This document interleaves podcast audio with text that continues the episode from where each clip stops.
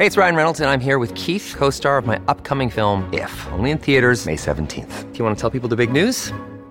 All right, I'll do it. Sign up now and you'll get unlimited for fifteen dollars a month and six months of Paramount Plus Essential Plan on us. Mint Mobile dot com slash switch. Upfront payment of forty-five dollars equivalent to fifteen dollars per month. Unlimited over forty gigabytes per month. Face lower speeds. Videos at four eighty p. Active Mint customers by five thirty-one twenty-four get six months of Paramount Plus Essential Plan. Auto renews after six months. Offer ends May thirty-first, twenty twenty-four. Separate Paramount Plus registration required. Terms and conditions apply if rated P G. This episode is brought to you by Reese's Peanut Butter Cups. In breaking news, leading scientists worldwide are conducting experiments to determine if Reese's Peanut Butter Cups are the perfect combination of peanut butter and chocolate. However, it appears the study was inconclusive, as the scientists couldn't help but eat all the Reese's. Because when you want something sweet, you can't do better than Reese's. Find Reese's now at a store near you. Welcome to the New Books Network. Hello, I'm Nicholas Gordon, host of the Asian Review of Books podcast, done in partnership with the New Books Network. In this podcast, we interview fiction and nonfiction authors working in, around, and about the Asia-Pacific region. When we think of Nepal, we think of its high Himalayan mountains, or maybe the highlands around Kathmandu. But somewhere between a quarter and a third of the country is nothing like that. Instead, it's marshy, forested, at one time malaria-infested swampland along the southern border of India. This is the Terai, the most productive region of Nepal, and also the focal point for the one-time Kingdom of Nepal's conquest. Maximilian Mørch writes about the region's history in his latest book, Plains of Discontent, A Political History of Nepal's Terai, seventeen forty-three to twenty nineteen, published earlier this year. Maximilian Mørch is an author and researcher specializing in Asian borderlands. He is also the author of By the Way of the Border. His research has focused on a wide range of issues, including political discontent, dissent, judicial reform in Myanmar, illegal status of Tibetan refugees, migrant workers in Thailand, and citizenship in Nepal. His writing has published in Himal Southasian, Huffington Post, Diplomat, and East Asia Forum. Today, Maximilian and I talk about the Terai, how it relates to Nepal's history, and how development in this region may have had some unintended consequences. So, Maximilian, thank you so much for coming on the show today to talk about the Terai. You know, reading about the Terai, it made me feel kind of really, really kind of awkward, and um, in that I never really thought about the parts of Nepal that weren't mountains and I guess the hills. Um, but this is a whole region of the country that's, I think, quite different from how outsiders might stereotypically think about Nepal. Um, so where exactly is this region of Nepal, and what makes it different from, as I said, the hills and mountains that make up the our images of, of Nepal from outside the country? Yeah, so effectively we can kind of crudely split Nepal into three geographic zones. You have, of course, the Himalaya, uh, you know, home to Mount Everest and what is really synonymous with uh, Nepal as a nation. Sitting a little bit below that, you have the mid-hills, which is where um, Kathmandu, the uh, the capital, is located. And then the third and final geographical zone is something, as you mentioned, it's not something we would uh, typically associate with Nepal, but it's the flat plains. And so these flat plains are kind of hemmed in on all three sides by the uh, Indian border. Um, and what makes this different from Nepal is it's flat. I think the highest point in the Terai is around eighty meters above sea level. Um, but it's a very different way of life. There's a lot of the culturally differently, linguistically uh, differently, of course, geographically very different to to the rest of Nepal. Um, so let's talk about some of these cultural and linguistic differences. I mean, I mean, what what differentiates the people that live in this region from, again, the, the people that live in, say, Kathmandu and, and in the you know, the hill zones, I guess? Yeah, of course. I mean, the, the first thing to kind of point out is over the last fifty, sixty years, there's been um, a lot of kind of demographic change, but also uh, in terms of domestic migration, um, people have moved from the Terai to Kathmandu, from Kathmandu down to the Terai. So a lot of these kind of, um, the differences have kind of um, changed a little bit um, over the last couple of uh, generations. But traditionally, when, when we look at kind of population groups in the Terai, there'd be kind of two major groups that kind of stand out as having their differences. Uh, from populations in uh, Kathmandu, um, basically from the hill Nepalis. Um, and they'll be Madheshis and Tharus. So these are population groups in the Tharus. Uh, they are considered indigenous to, to the Terai. Um, and they're really quite interesting. And so they've lived in the Terai for so long, uh, they've actually became what's considered almost immune to, to malaria. So one of the reasons in, in the Terai, it had these hugely thick forested, um, kind of swampy foresty plains, but no one no one would go into them because there's such high prevalence of malaria. But for Tharu communities, because they had lived there for, you know, hundreds if not thousands of years, they developed a sort of immunity. So they were able to live in areas of the country where other people would just fear to dread. So they were able to develop their own uh, language, their own culture, their own uh, way of life, and their relationship with the forest and with the kind of natural resources of Nepal that was very, very different from what was going on in, in Kathmandu. And also the Madhesi population, um, so they are people, again, from, from the Terai. Many of them are indigenous to Nepal. They were living in areas uh, before the kind of Nepali state encroached onto them. But also a significant number migrated uh, to Nepal around two hundred years ago. Uh, they were invited to do so by local uh, landlords. But as a result of that, uh, many of them, would they look different. Uh, they uh, tend to speak maybe Bhojpuri or Maithili um, or other variants of or dialects of Hindi.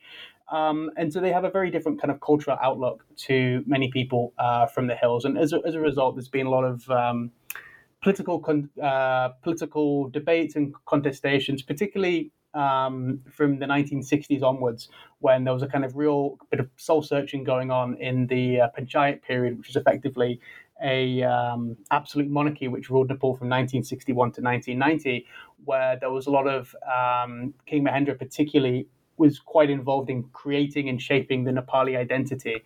Um, and that was a identity that was um, very much rooted in the hills and the Himalaya, leaving Madheshis and Tharus really deliberately excluded from not just the, the identity, um, but also from citizenship in many places. So really around this period, it's a lot of questions were kind of being asked. What does it mean to be Nepali?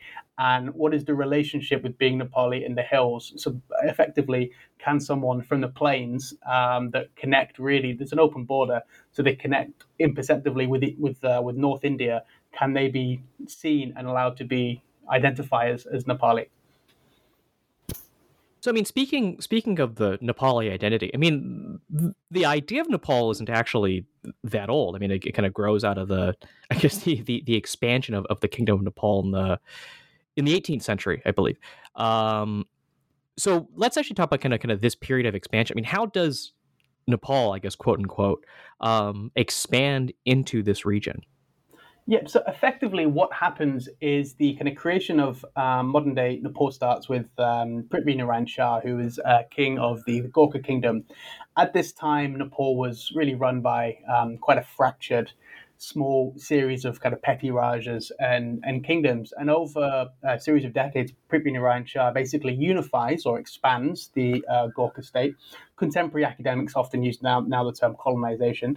Um, but effectively, he expanded east, west, south and north uh, from his very small uh, holding of Gorkha to uh, capture Kathmandu. He captured huge swathes of modern-day India, including Uttarakhand and Sikkim, uh, Uttar Pradesh and Bihar, but also Um, so as he was expanding in the hills, he was also expanding down to, to the Terai. And this is really important because um, under Prithvi Narayan Shah, the control of the Terai provided huge economic gains.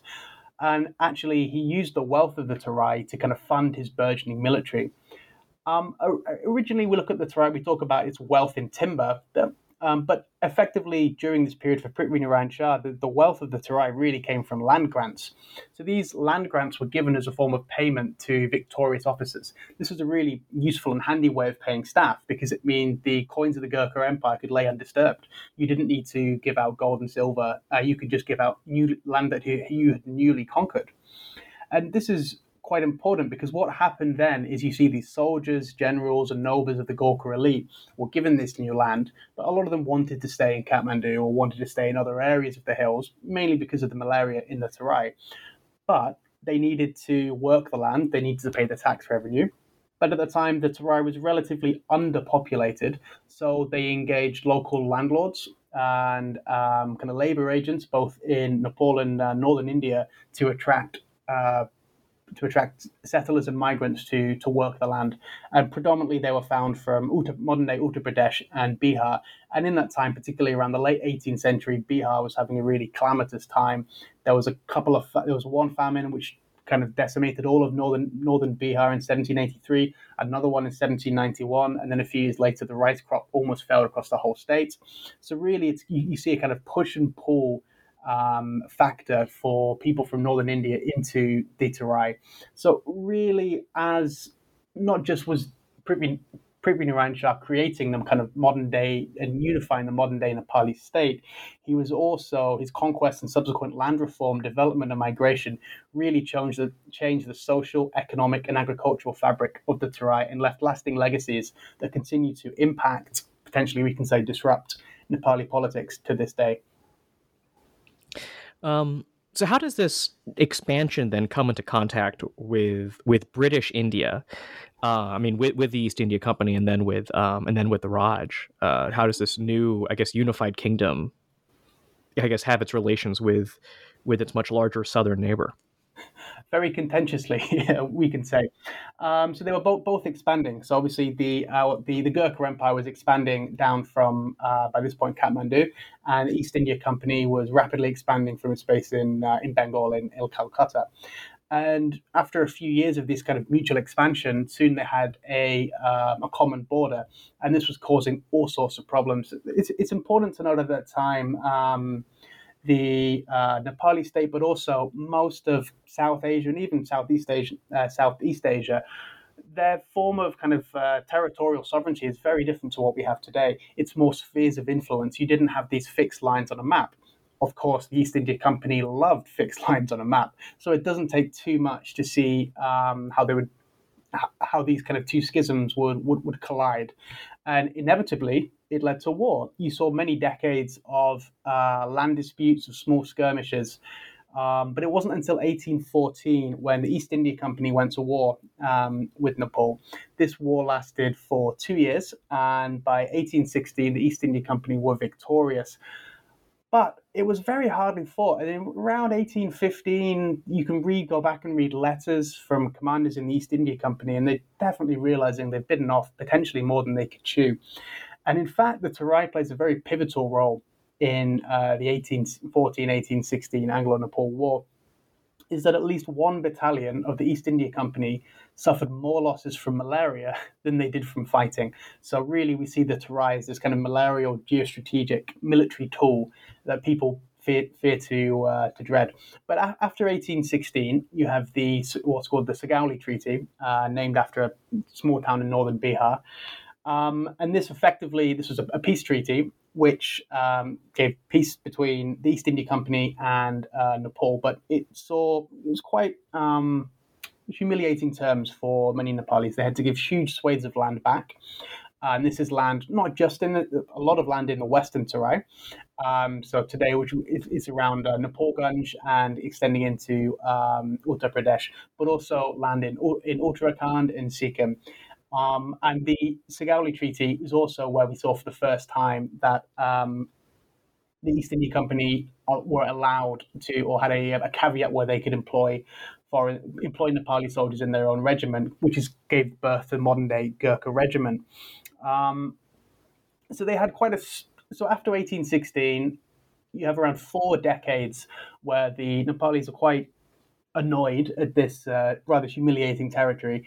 Um But then in eighteen fifty-seven, events in India really reshape Anglo-Nepal relationships. So, uh, so for the four decades, as I mentioned, from eighteen sixteen to eighteen fifty-seven, they have kind of a um, rumbustious and strained relationship. But then, as we know, eighteen fifty-seven, major impacts in India, which is now now, now known as the uh, First War of Indian Independence, but was then known as the Indian Mutiny or the Sepoy Mutiny. And at this time, you know, when you go back and read accounts of this time, there was really for a couple of weeks and months, if not the British position, or I, should, I shouldn't say British, I say the East India Company position in India was really rather precarious. And yet, Jung Bahadur Rana, who's the um, who's leading Nepal at that time, he had a really big decision to make. He had a not insignificant sized army. He could make a big impact on the mutineers or the East India Company. And in the end, he decided to back the East India Company. And in fact, he led a regiment to attack uh, mutineers in Lucknow. He also then passed legislation which banned mutineers from seeking sanctuary or refuge in um, in Nepal, they would effectively be pushed back and given to the East India Company.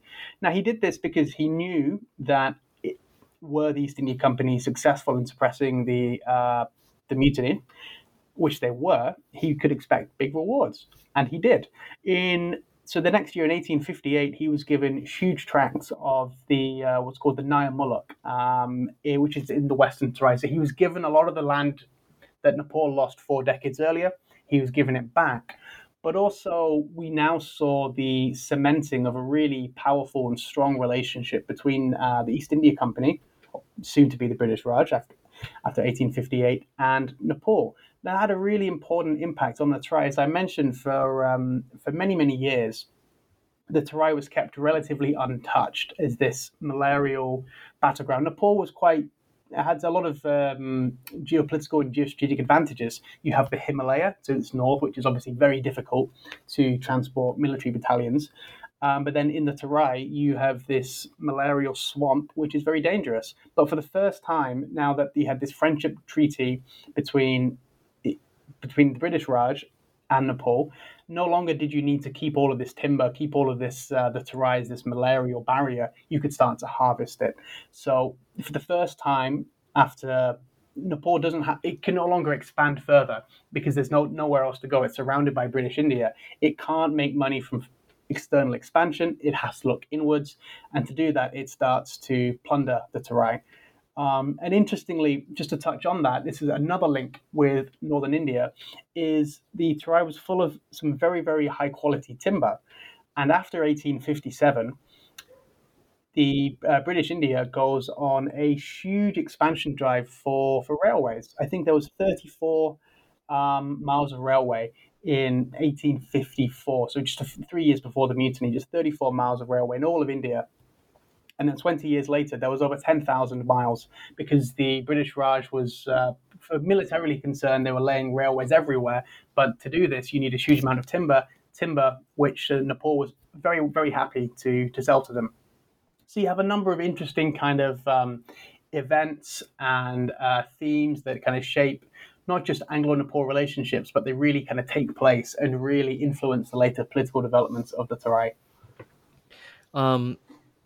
I do quick. I do want to briefly mention, um, maybe ask for a bit more detail about the hunts that the British royals kept on doing um, in this part of the world. And I guess, I mean, how how is, I guess, how, how are those hunts, I guess, a symbol of Nepal's relationship with um, with, with the British Empire?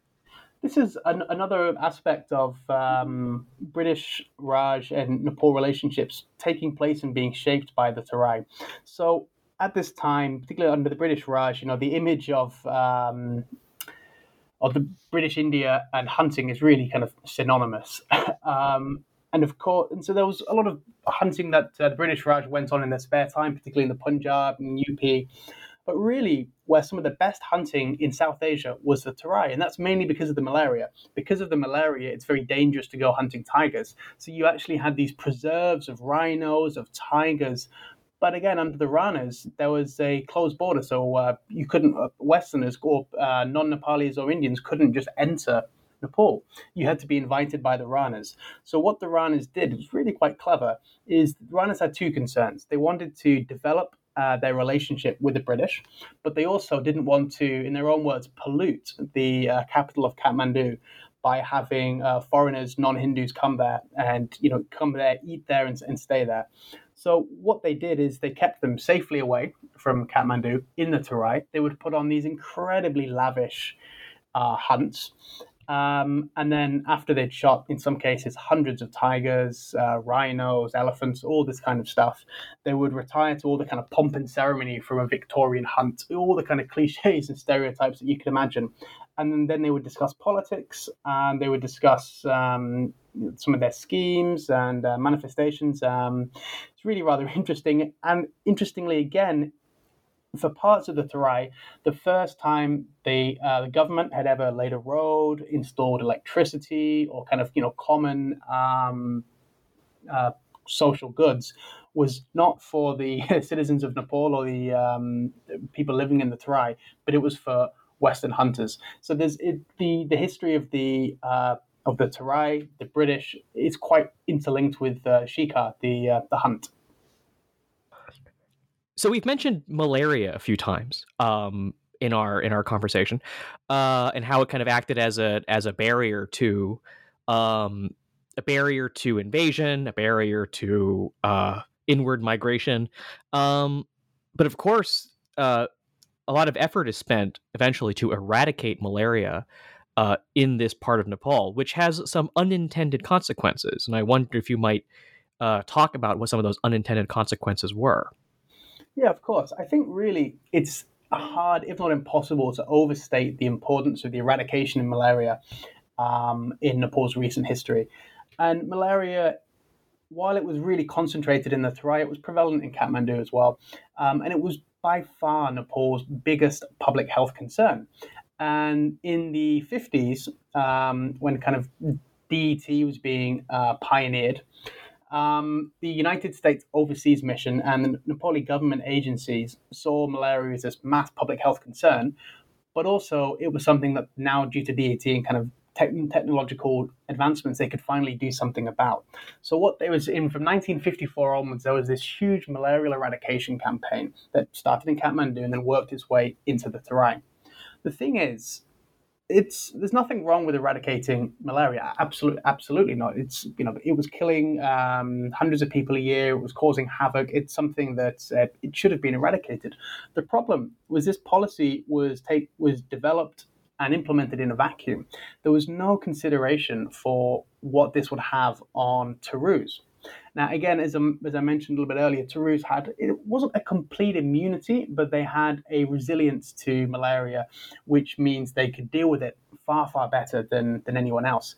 And in fact, malaria had formed a cornerstone of their political agency for many, many years. So because of their natural resistance, um, it meant Tharu's could do things in the forests of the Terai that other groups were not able to. They could move and decamp to the edges of forests where malaria was most pervasive and few non-Tharu dared to tread, which also meant they could avoid the burdensome taxation demands of the state and live without recognition of the state's kind of tax authority.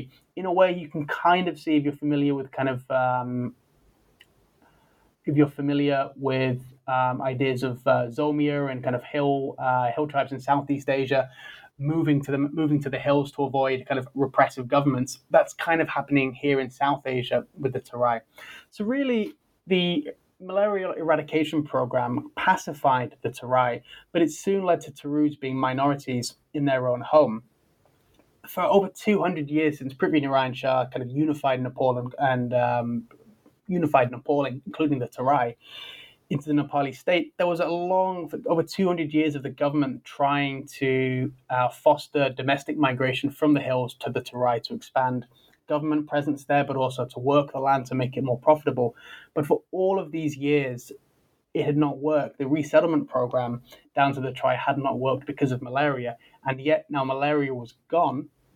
The resettlement program really took place at huge, huge speed. And you can look at the, the demographic shifts that by two thousand one, for the first time ever, according to the two thousand one census, over fifty percent of the Nepali of the Nepali state lived in the Terai.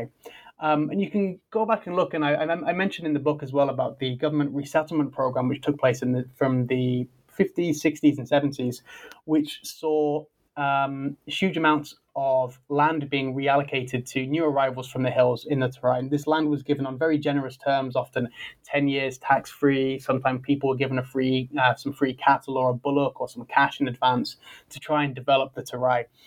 But what this did is this also marginalized indigenous communities in the Terai. Many of them lost their land, um, and it it really changed the demographics of the Terai from somewhere which was predominantly Madheshis, Tharus, and other indigenous communities to one with a huge amount of um, hill Nepali presence for the first time.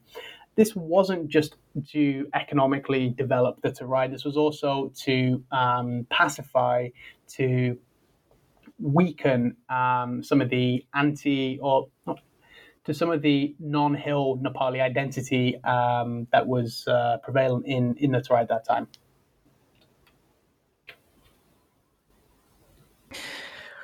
There was another kind of part where you talk about kind of some of the unintended consequences of, um, let's say, kind of well-meaning initiatives. Um, which is, uh, I guess, the conservation efforts uh, of the forests of the Terai. Um, yeah, which, all, which, which also talk about also does have kind of some unintended consequences on the people living there. Um, again, could you kind of get into some more detail about how um, the conservation efforts ended up not really, well, potentially not working for this part of Nepal? Yeah, of course. In yeah, environmental conservation, uh, particularly in the Terai, it's not a new thing to to Nepal. The Ranas um, were a, a big fan of environmental protection, but not from this holistic view of the environment. It was more because they wanted to uh, protect tigers so they could uh, hunt them more effectively. But um, in the, the move to establish national parks, which uh, took place under the uh, Panchayat period, from nineteen sixty-one to nineteen ninety, it saw local, ter- predominantly Tharu and other minority communities living in the Terai kicked off their land to establish these national parks, which would then, um, the idea was, you know, preserve and uh, preserve the environment and preserve the forests of the Terai. And this is not a, it, it was necessary at that time because due to uh, this huge migration to the Terai in the from the fifties onwards, deforestation uh, was expand was increasing. The forests were being uh, decimated. But the important thing is here, they were not decimated by Tharu communities who'd been living sustainably in these forests for generations, who for them, the forests were not a, you know, envir- a resource bank they could withdraw from, but it played really pivotal parts in their cultural, uh, social and religious life as well. So what happened is they were forcibly displaced um, and then effectively a barrier was erected around the national park. So the Tharus were no longer allowed to stay overnight in national parks. The government said no one's allowed to stay in national parks because this is going to, uh, you know, damage the environment. Except you could stay overnight in a national park if you could afford the several hundreds of dollars to stay in a luxury safari lodge. So really, and then there's a lot of studies that have been done in this afterwards, um, is the displacement of indigenous communities for the creation of national parks led to long-lasting socioeconomic um complications and problems for these displaced communities because the paltry amount in compensation they were given did not nearly compensate for the loss of their, you know, ancestral homes. But also, I find it really, it's quite galling that um, you, you know, if you can imagine, if you can place yourself in their shoes, you've been living sustainably in this forest for hundreds of hundreds, if not thousands, of years, and then the very same government who's been plundering uh, the forests of the Terai kicks you out. Because they say they they know better, they know how to look after it. And then right, to this day, the uh, national parks are monitored by the Nepal army. Um, and so you're you're kept away um, by force from your ancestral home to protect the environment you were already protecting.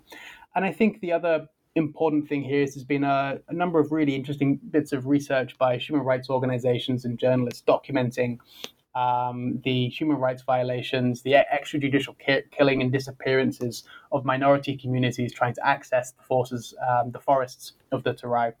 Um, yeah, as I said, many of them are arrested. Some of them have been tortured. Some of them have been tortured to death. Others have been murdered by state security forces. So on the one hand, the government is saying they're doing this because they're taking a very strong uh, approach to wildlife conservation, and in fact the number of, you know, tigers um, in Chitwan and Badi National Park have gone up in recent years, but it's really been expensive to the local population. So while the um, indigenous communities can be shot, terrorized by state forces to protect uh, the environment, the same government is instrumental in clearing swathes of the forest for new roads, for new airports. So it's really quite um, disingenuous Uh, for the Nepali government to say everything they do is with environmental conservation in mind, and that um, the suffering and the displacement of indigenous communities is done so with environment environmental protection in mind, given their other policies um, which have really a disastrous effect on the last remaining areas of forest in the Terai. So I, I want to shift now to talk about um, to talk about the politics. Uh, I mean, Nepal. Nepal eventually becomes a democracy, um, which then leads to questions about how to ensure adequate representation for the groups in, in the Terai, how to make sure they're not, um, I guess, uh, how they're not just kind of uh, under the whims of the majority. Um, But then, but then, how how do these que- how do these questions about the Terai and the politics within it, how do they change when Nepal uh, becomes a democracy? Which I know is not a clean process. There was a lot of there was a lot of uh, fighting involved. Yeah. Um, so what I'll try and do is condense several decades of kind of political um, developments um, into a couple of sentences. So this is relatively quite broad strokes. But so Nepal became a democracy after the People's Movement of nineteen ninety. Um, but there was a lot of issues and political fighting and stagnations. There were a lot of governments collapsing. It was a bit of a roller coaster or revolving doors. Um And then in nineteen ninety-six, the Maoists launched a ten-year insurgency against the government. Uh, they were fighting for uh, rights of individuals. They were fighting against caste prejudice. They were fighting against the monarchy. They were fighting against authoritarianism. They had a whole list of they had forty demands they were they were fighting for. And in, in two thousand six, again, I'm not going to digress and talk about the war, but um, in two thousand six, the, there was a comprehensive uh, peace agreement, um, which saw an interim constitution Uh, come through. But then a year after, in two thousand seven, what we call the Madhesi movement, uh, Madhesi is a kind of political term for, for the Terai. Um, if, we, if we talk about the Terai being a geographical term, the Madhesi is a, is a political term. Um, and so the Madhesi movement exploded. This saw Tharus and Madhesis campaigning um, after the post-war interim constitution ignored their demands for federalism. So really from two thousand seven, we see the explosion of political activism um, and protest in the Terai. Not to say there hadn't been protests in the seven decades um, after the Ranas beforehand, but not on this scale. And these, you know, movements were tens of thousands of people on the streets. Um, around this was all to do with the kind of minutiae of politics around federalism um, in the uh, new constitution. Um, a, small, a temporary agreement was made, but in two thousand eight there was a another Madhesi movement, um, again around inter, interim constitution. So from two thousand eight until two thousand fifteen, you have these years of political infighting, backstabbing, horse trading, as the um, two different, there was a constituent assembly set up to draft Nepal's um, permanent constitution, and they both failed due to, again, kind of political gridlocks. And these major debates are around um, federalism and what type of federalism would Nepal have? Would it be ethno, um, would it be ethnicity based? Would it be um, kind of, and then discussions around proportional representation, what kind of federal state it would be. And these events were at a gridlock, and they really, there didn't appear to be any impetus that would change that. But then on twenty-fifth of April two thousand, um, twenty fifteen, Nepal was struck by, I think, going off memory here, but I didn't want to say seven point eight Richter earthquake, which really devastated um, much of the country. I think over ten thousand people died. Um, many, many, many more were injured, and Nepal really struggled to, to respond to that, partly because of its fractured political leadership. So there was um, major political parties agreed after um, the, the earthquake to fast-track the promulgation in a kind of a spirit of unity. And, and they did. So in September, this fast-tracked constitution was promulgated. However, this contained um, this continued to contain discriminatory citizenship requirements, which meant women could not pass on Nepali citizenship to their sons. Only a man could pass on citizenship um, to uh, his uh His, his his children, um, and this disproportionately affected Madheshis, many of them who have cross-border relationships due to the open border. It's very common for uh, Nepali and Indian men and women to uh, to marry interchangeably, regardless of uh, what side of the border they live upon. And there were also huge protests around federal boundaries. The whole point of federalism was to give voices to minorities and let people kind of rule their own region. But initially, some of the proposed federal boundaries had Um, many hill, many districts in the hills combined with just one or two districts in the Terai. So many in the Terai were very angry. You know, they said, well, we've been fighting, we've been campaigning for federalism because we want a more equitable state. We want to have our own voice, and we don't want to just kind of hear the demands of um, of Hill Nepal. And now we have our federal state, and yet these provinces mean we're again going to be minorities. So you saw these huge protests, um, which culminated in the border blockade, which went on for many, many months, um, which is where, so if you, if you look on a map, um, Nepal al- almost all of its border, accessible border, is with India. There's there was one border crossing with uh, China, or one mass international border crossing with China in Tatsapani, and that was destroyed during the earthquake. Um, so really, Nepal was incredibly reliant on land imports from India. So during the border blockade, Madhesi groups, and also with the support of the Indian government, basically blockaded major roads and entry points into Nepal, um, which meant uh, you know those huge surges, um, huge inflationary surges in the price of petrol, uh, cooking fuel, but also in the ability to get medicines in and out of the country. Um, I think one important point here to mention is during the earthquake, while uh, many parts of the Himalaya, but particularly the kind of central hill part of Nepal were devastated, the Terai was relatively um, unimpacted.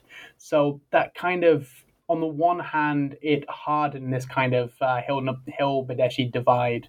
Um, but basically, so that border blockade went on for many, many months. And then um, it was in early two thousand sixteen, it um, the blockade the blockade was lifted and things went relatively back to normal. Um, and eventually, yeah, Nepal ends up being this um, this this federal state. So you saw really this kind of ten years of intense activism, um, protest, and anger.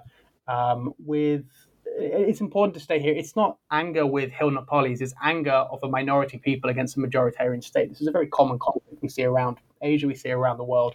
Uh, but yeah, so from two thousand six, after the uh, Comprehensive Peace Agreement, until really two thousand sixteen, you have these ten years of bitter political bitter political infighting.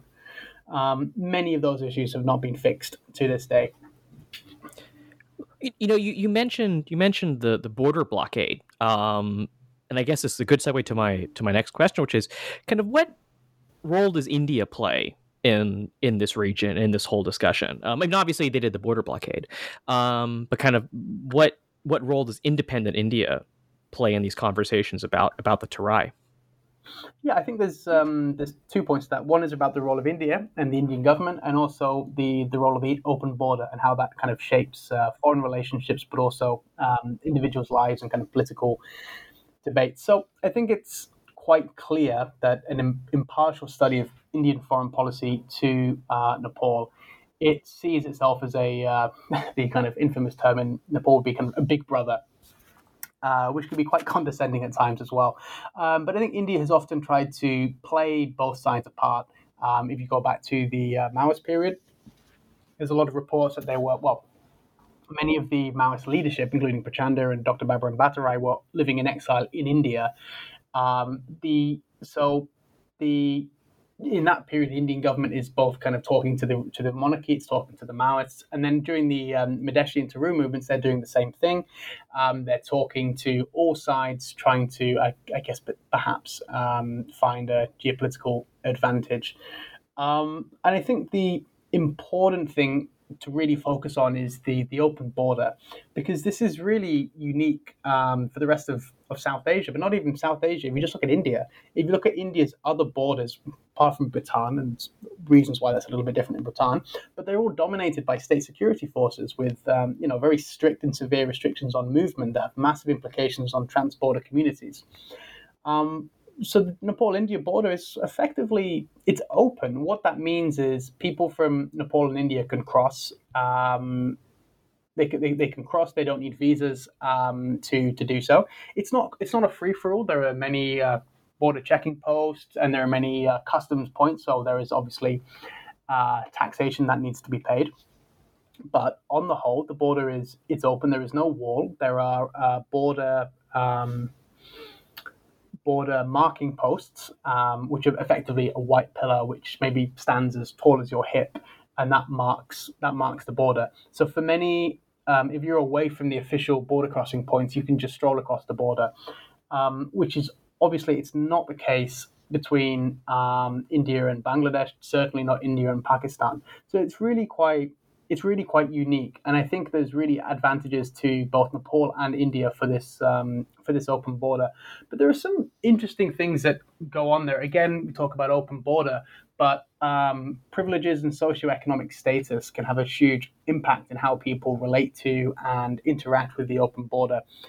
For example, Nepal often closes the borders for elections. Uh, this was most recently done um, in April this year for uh, the uh, Bara district by-election. And the entire India-Nepal land border was shut for seventy-two hours in November twenty-two for the general election. This is done under a suspicion of voter fraud or electoral manipula- uh, manipulation from India. I mean, I've yet to see any statist- statistically significant evidence of voter fraud coming from Indian uh, citizens illegally voting in Nepal, but the border's still closed. So what's interesting here is these closures have little to no impact on reducing voter fraud, but they have a huge impact on the lives of individuals in the Terai. It kind of stops people from trans-border communities accessing schools, healthcare, or work. And this really, it kind of gets to the heart of what many people in Terai, um, the heart of their grievances with, with Kathmandu and the Nepali state. They say, well, again, this is just what yet another poor policy that's resulted from a lack of understanding of border regions and the needs of local trans-border populations. And yet, during the seventy-two hour period, flights between Nepal and India were not cancelled. The border remained open as long as you could afford a flight ticket. And of course, many in the Terai who are most affected by those border closures could not. Um. So I guess to kind of wrap up our conversation, I mean, obviously, you know, things keep on happening even after books are finished. Um, but kind of what's been happening, whether in the Terai or in Nepal in general, um, since you kind of wrapped up uh, the writing of your book? Um, have there been any kind of new developments in in either Terai politics or Nepali politics since you since you finished? Yeah, of course. Um, there's always the... Um... this case, I think uh, a week after we sent the book to the printers, um, of course, there was a uh, development in the Citizenship Amendment Bill. Um, in the book, I talk quite a lot about uh, citizenship and how the, the Nepali state has gone out of its way to deny access to, to citizenship from for many people from the Terai um, as part of government policy. That was slightly amended, like, like I said, a week after the book went to um, to the printer. Although, while now it's opened the doors for many um, people from the Terai to gain Nepali citizenship, the reality still remains to be seen whether um, they actually will or not. But I mean, in the, the years that have that have passed, so the book ends in twenty nineteen, we've seen a kind of continuation of ongoing human rights violations, impunity for state forces, um, state security forces operating in the Terai. The kind of the discontent within the Terai, it continues. Um, a major point is that federalism, which brought so many out onto the streets in twenty fifteen, has failed to provide an equitable state. I mean, federalism, there's, it's still early days in Nepal, um, and it has brought around, you know, quite a big government restruct- or administrative restructure. But for many, it hasn't provided the new Nepal, the um, the fair Nepal, equitable Nepal that took them out onto the street, took them to protest. That, you know, people died in these protests, many more were injured. Um, so I think it, federalism's been a little bit of a, um, perhaps a disappointment. Uh, maybe that's too strong a word, but it's been underwhelming, I think is probably better to say. Um, so a lot of these structural issues that continued are still there. And really, we should not mistake an absence of protest for content with the status quo. Um, yeah. Well, I think that's a great place to end our conversation with Maximilian Mørch, author of Plains of Discontent, A Political History of Nepal's Terai, seventeen forty-three to twenty nineteen. Um, Maximilian, I actually have two final questions for you, which are, uh, where can people find your work? Not just this book, but all of your work. And what's next for you? What do you think the next project might be? Yep, so you can find the book in uh, all good bookstores in South Asia and internationally on Amazon. And you can find all, all the, my other writings and work and research on my website, maximilian mørch dot com. And for other projects, it's early days yet, but I'm uh, working on a, uh, working on a, a again, a political history on borderlands in mainland Southeast Asia. Um, but that's many, many years away from being in a, in a in a publishable state. But again, that's exploring these kind of same same themes of um, how states develop their frontiers, um, how in many places, for example, if we take Thailand, which I'm currently researching, Thailand was never colonized, and yet its borders were a colonial imposition. Well, of course, there's very, very similarities there with um, with Nepal. So you can follow me, Nicholas Gordon, on Twitter at NickRIGordon. That's N I C K R I G O R D O N. You can go to asian review books dot com to find other reviews, essays, interviews, and excerpts, uh, including those by Maximilian Mørch. Um, you can follow on Twitter at Book Reviews Asia. That's reviews plural. And you can find countless other author interviews at the New Books Network and new books network dot com. We're on all of your podcast apps, Apple Podcasts, Spotify, Stitcher. Rate us, recommend us, share us with your friends to support us interviewing those writing in, around, and about Asia. Next week, join us for a conversation with Lloyd Llewellyn Jones, author of Ancient Persia and the Book of Esther. But before then, Maximilian, thank you so much for coming on the show today. Thank you very much for having me.